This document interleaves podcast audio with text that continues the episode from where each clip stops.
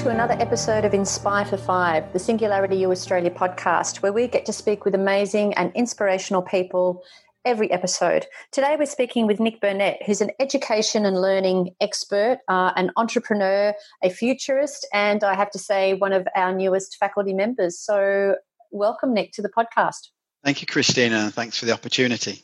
Our pleasure. So, we're going to speak today about your experience in education, uh, and we've been very fortunate to have a few guests on the podcast around education because it's such a crucial global mm. grand challenge um, that we really need to meet and the whole redevelopment. And I think, particularly now, so we're recording this episode during COVID 19, where a lot of parents are struggling with homeschooling.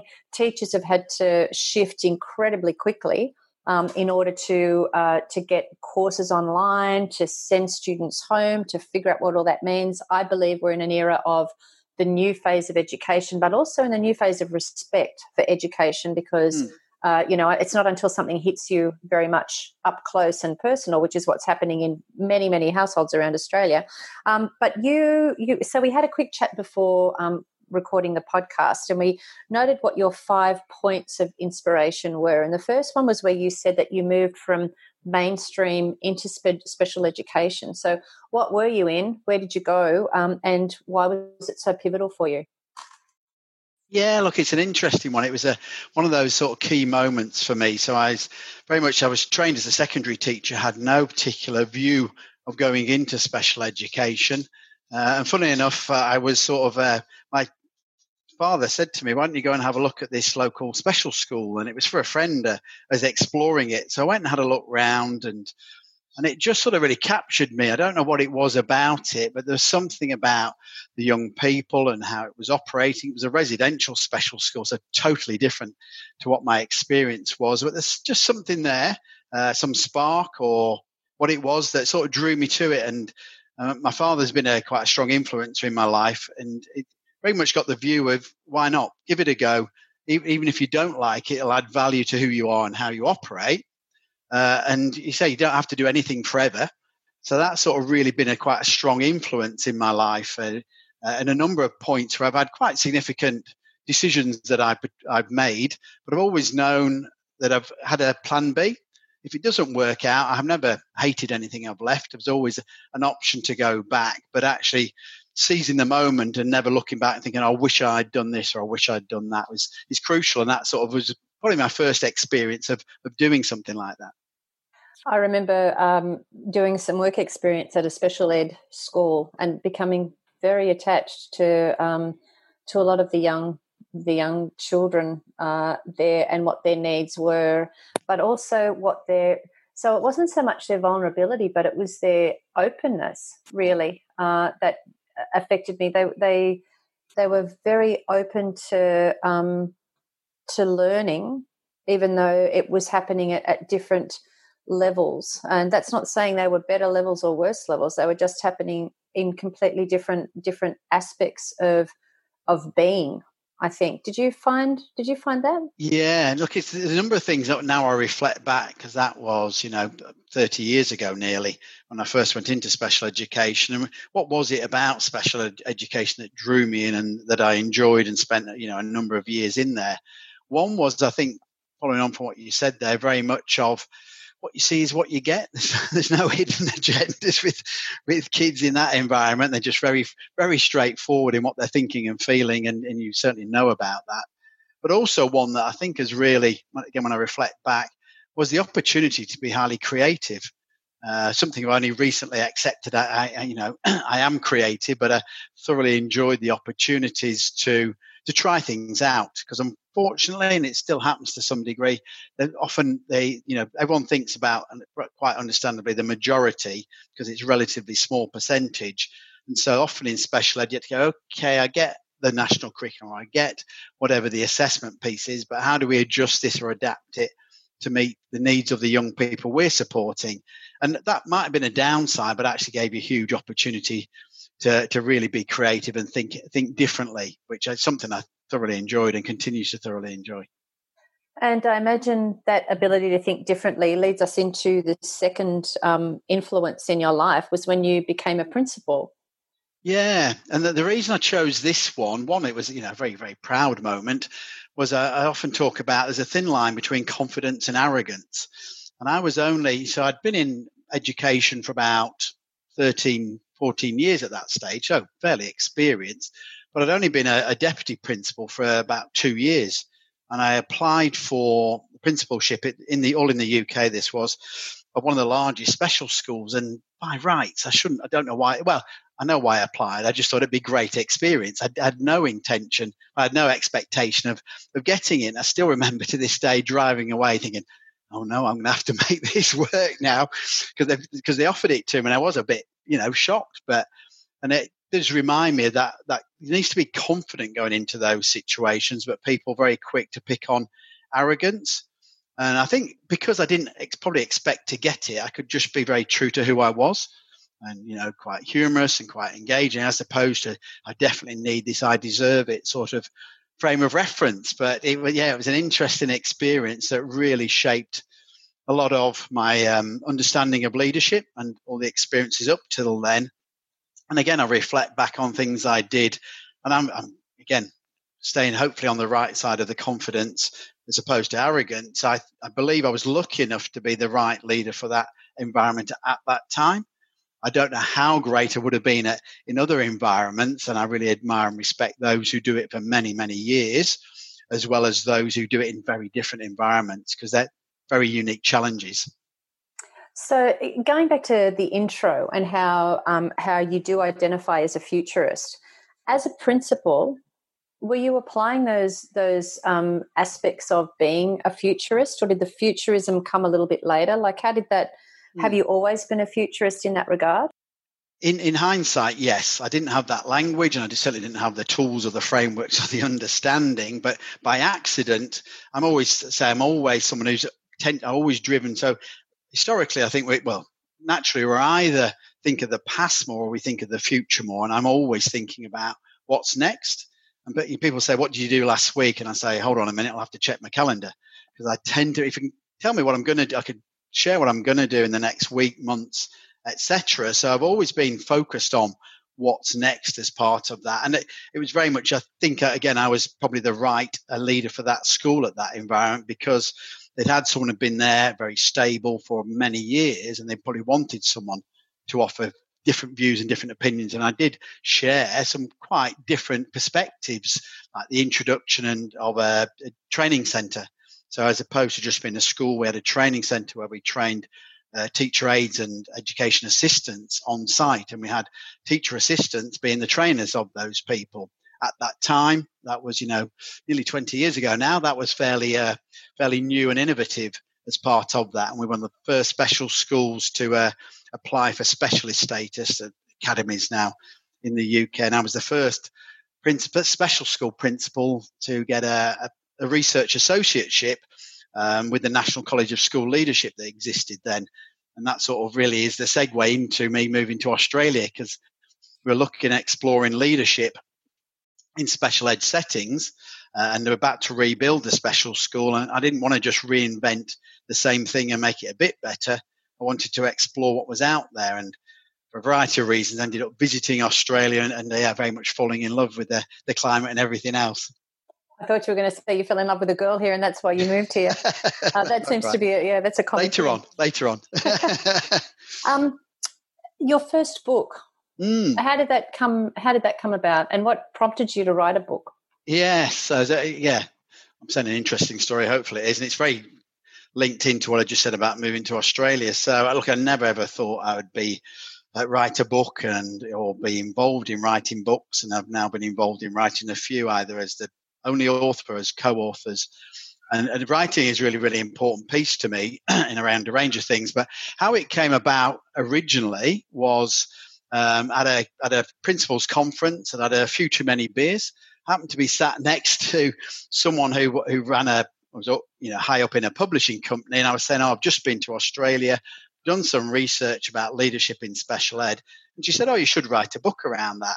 I said, "Yeah, of course I will." Never thinking anything would come of it, and yet that's where I spent probably the first four months when I moved to Australia, actually deliberately writing the book. So I had quite deliberate practice around writing it, and certainly learned a lot about writing and about the need to let go of getting it right first time, getting feedback and all those other bits. And you know, and reflection for me was it was probably the best thing I could have done at that time because I was in a new country doing something totally different, uh, and it gain, gains a bit of um, recognition uh, and awareness of what you might be able to offer. So, and it's certainly an ongoing bit. I, I never say I love writing, but I found it very powerful in being able to deeply self-reflect around what my beliefs are and values are and what my views are. I'm trying to share them in what I talk about being a, a curious way, as opposed to this is right or that's wrong. Um, and I, it's an ongoing process for me. So I deliberately write most weeks. I set aside time to write, whether it's a blog, whether it's towards a book or, or an article or anything else. But I do find it's a really good discipline. I deliberately use that word because I don't find it easy uh, to do. But when I sit down and write it, I do find it quite uh, helpful to organize my thinking. So, what, what's your favorite topic? Like, clearly, I, I, assume, and maybe I should make assumptions, but I, am assuming it's education, and I'm assuming that um, there's, you know, there's uh, some futurism coming in there because I, I, have come to know how passionate you are hmm. um, about the whole education. So, are they the main? Like, what was the first book called? Um, was, and yeah, what is sorry. it that you write? On, what do you write on? Yeah, so I write, I like to write on a wide range of things. So I'll share a little bit around that. My first one was on leadership in special and mainstream settings because they said there wasn't a lot around all of that.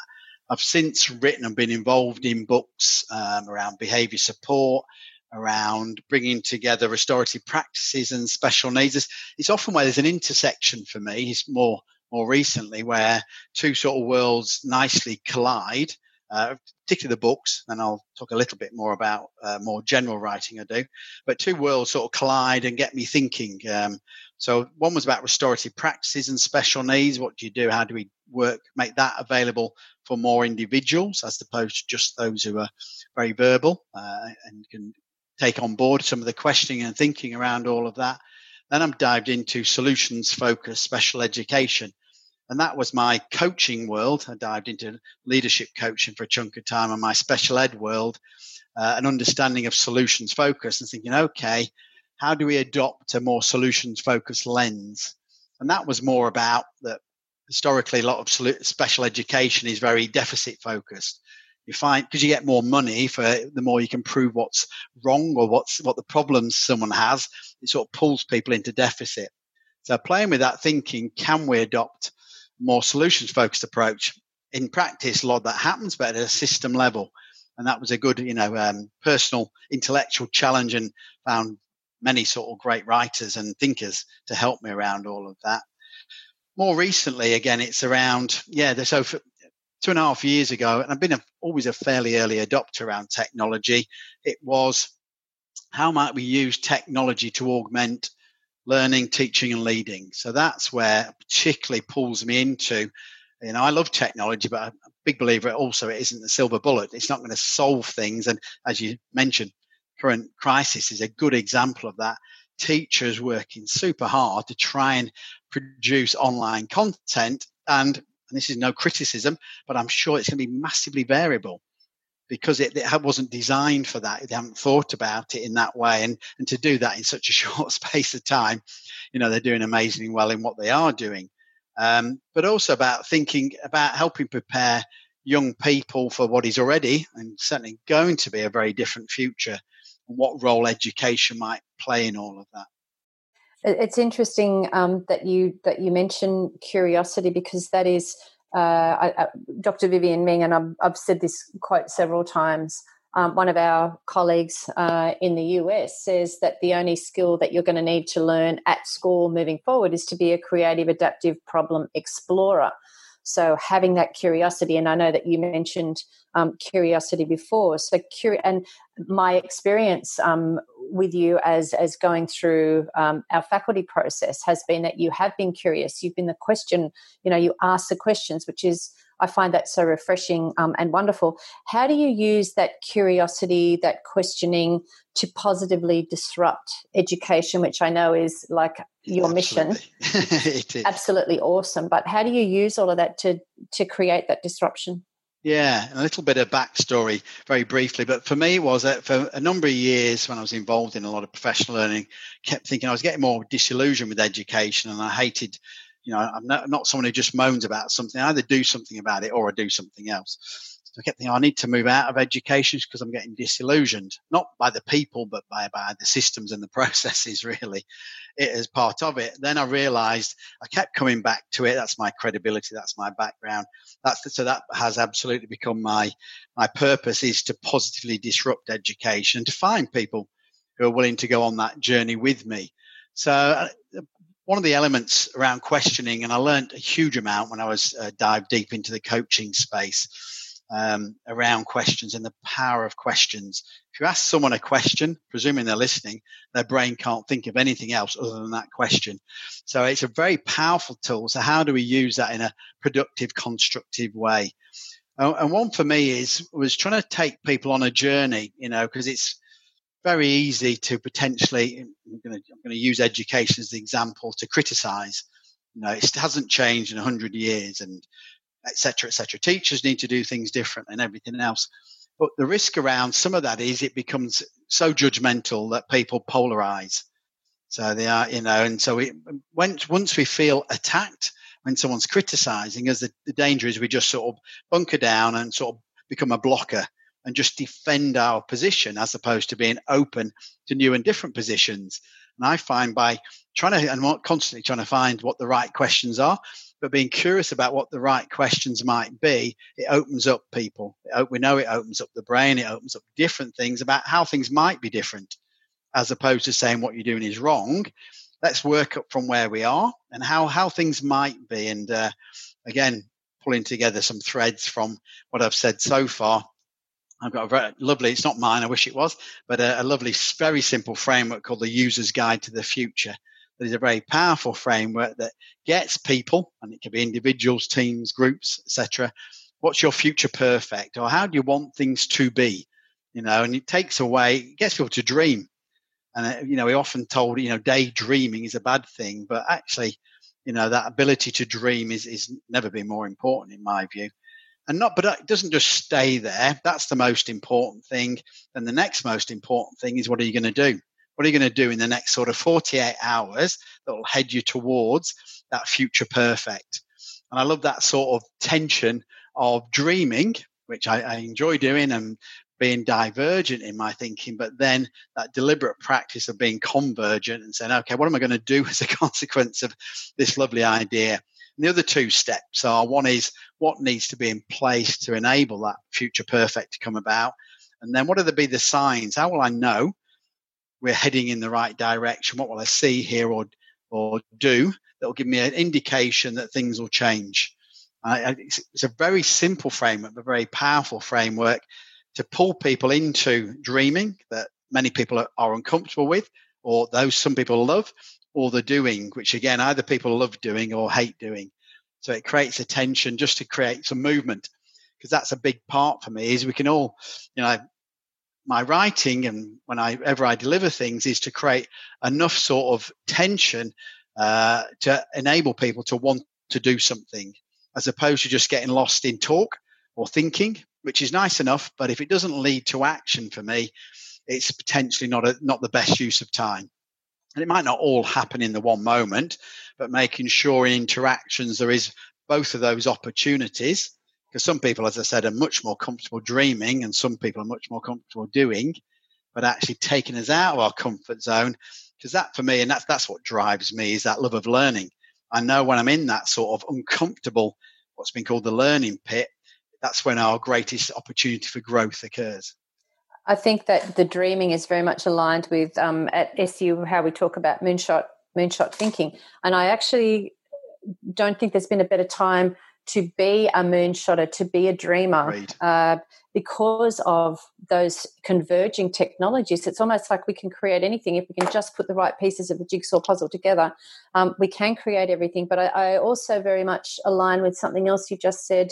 Uh, so one of my favorite sayings is "head in the clouds, feet on the ground." Yeah. Um, and and if we have a look in history, we've mentioned this on on podcasts earlier. But if we look back into the awesome duos, one was the dreamer and one was the doer. So, you know, I think we've mentioned before Steve Jobs and Wozniak. Yeah. You know, how many people actually know the name of Walt Disney's brother? It was the doer. of the of the duo. You know, so I think there's many cases in that. There's many. Oh, we could sit here and talk just about those factors for a little while. Um, but something you also said, you mentioned learning, uh, and mm. we've very much lately changed our language from lifelong education to lifelong learning. How do you make the um, the how do you distinguish between education and learning in in your um, in your position as a futurist, but with your intense expert educational background? Yeah, so look, I deliberately call myself uh, an education and learning entrepreneur and futurist, and and I feel a bit sad that I have to do that, because um, um, the main reason for that is, I mean, it, when it was you know first developed, education was my understanding of it. It was all about learning, but the the most recent, you know, the in the industrial age, and it had good reasons why it was set up that way. I fully understand that. It became about you know um, the pipeline to work and I'm not saying that's not important. It absolutely is. We can't just ignore the economic imperative around things. And again, current times are really sort of emphasizing that for us. But for me, I, it still it still disappoints me and saddens me a little bit. So wherever wherever I can, in a, in a, again in a curious, gentle way, I just try try and nudge when I see or read posts that are all about education to uh, jobs, careers. A, because we don't know what careers are going to look like or be like, you know, in a not too distant future, never mind, you know, when kids are entering primary school, we've no idea what jobs are going to be around. But also, uh, it needs to be for me much, much broader than that, you know. And as I say, unfortunately, education and learning, um, there is obviously learning that takes place in education, but a lot of education as it's currently developed for me is about memorization. You know, it's about remembering things and te- being tested on your memory. You know, and that's a massive thing we need to significantly shift because we know already. You know, if that's what we're relying on uh, to, for our futures, then we've got a very sh- short-term future. If it's already not already gone, but the, the the innate human abilities, what are often called, uh, and it's a bit condescending, uh, the soft skills, but I like from other people's writing, calling it the essential skills. What is it that makes us different as human beings? Creativity, teamwork, cooperation, all these sorts of things. That's for me the competencies as opposed to content. And people are already working on this, and it's great for me to hopefully uh, find some of these people. And there's people within the the expert faculty you mentioned, and it's great to find other people who are like minded to help amplify the journey. If it's just single voices, that's super hard. But in, you don't have to explore too too far and wide to find lots of other people.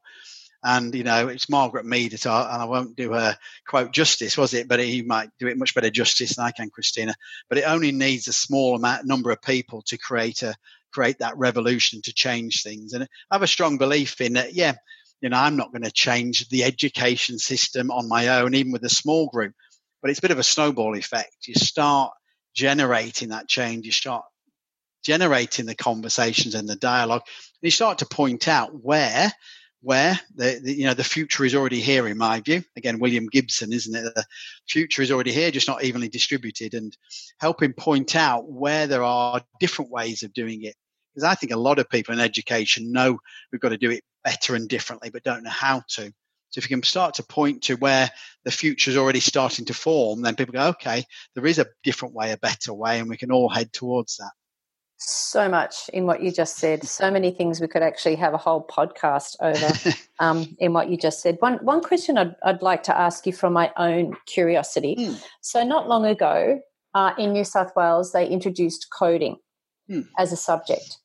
Um, and as you said earlier, we don't even know what jobs we're training we're training people for.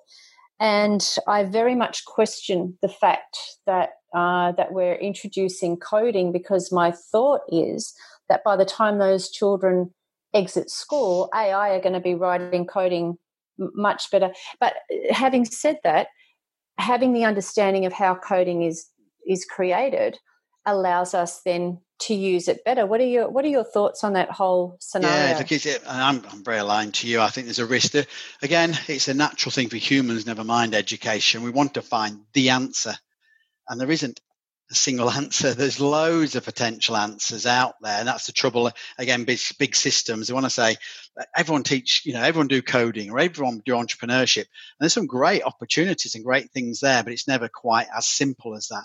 Um, but so, yeah, an understanding of that type of thinking is certainly useful. There's certainly some people will need to have a deep understanding, you know, given the concerns about AI and, uh, you know, their, their inbuilt biases that can happen around all of that. But for everyone to understand coding, he's like, yeah, I'm, I'm not convinced myself. As you say, we know AI is going to start generating some of that. So it's, but some understanding, a bit like AI, not everyone's going to become an expert in AI, but some understanding of what it can do, what it can't do, the, the risks as well as the opportunities is useful. Um, but I think it comes, for me, it comes back to, you know, as parents, we often want what's the answer that's going to solve this current problem, and it's it's far too simple to think there's going to be, uh, you know, a single thing, and it's a very complex environment. And ever increasingly complex. So it's more for me about not not saying don't give the opportunity for coding, not saying we don't give other opportunities, but creating the right mindsets and the right understanding. And, and a key bit for me that I've learned recently is that is the power of unlearning. So, and that, that's particularly linked to mindsets and beliefs as opposed to forgetting stuff because we do that naturally. Sometimes we don't want to, but we forget stuff, but actually values and beliefs about what is education, what are schools, what is teaching. We all carry around beliefs that, and again, this is sort of really pushed it in the current time to actually step back and think, okay, why are we? Why do we have to do it the way we always have done?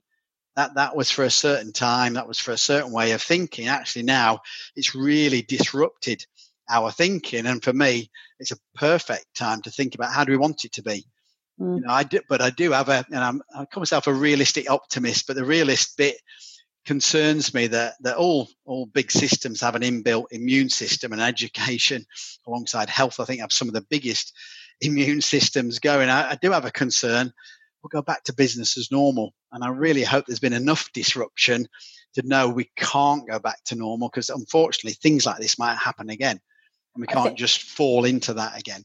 I think um, I really appreciated what you said before. I think we've been in a uh, in a situation where with education and health and a whole lot of other aspects of our lives where we band-aided you know something hasn't worked yeah. we'll fix it rather than deconstruct it and i think that but also something else you said resonated with me greatly though because i do a lot of lecturing in entrepreneurship uh, and in some cases it's a compulsory subject in some degrees and i go it shouldn't be everybody doesn't want to be an entrepreneur. If everybody wanted to be an entrepreneur, we would be in so much trouble. Absolutely. Because we actually need that whole teamwork to get together. And and uh, one of the one of the comments that got me or that that made its mark on me greatly. Um, I ran a workshop with project managers for a, a government organisation. Uh, and it was a leadership workshop, and one of the we, you know, everybody had to go around do a bit of a report on what their project was. And I had one woman in the group say, "You know what? I actually don't want to lead a project. I want to be the person stepping just behind each one of you to help you make those projects see the light of day." And I thought that was such gold you know, because we, if we were all going to be project leaders, nothing would ever get done. Um, and something else you said lent me into your uh, your fifth point of inspiration was that point where you find your tribe. And I'm getting goosebumps actually just thinking about it. When you land in a company of those yeah. people who you know um, share the same values, are so aligned um, with what you want to do and what your thought process is. So tell us about finding your tribe. Yeah, and it, became really clear to me, and it comes very much from Seth Godin's work about your, your, tribe, doesn't it? But it sort of really resonated in a number of ones, and and uh, and I'm going to include you, you in this, Christina. So hopefully you're not offended by it.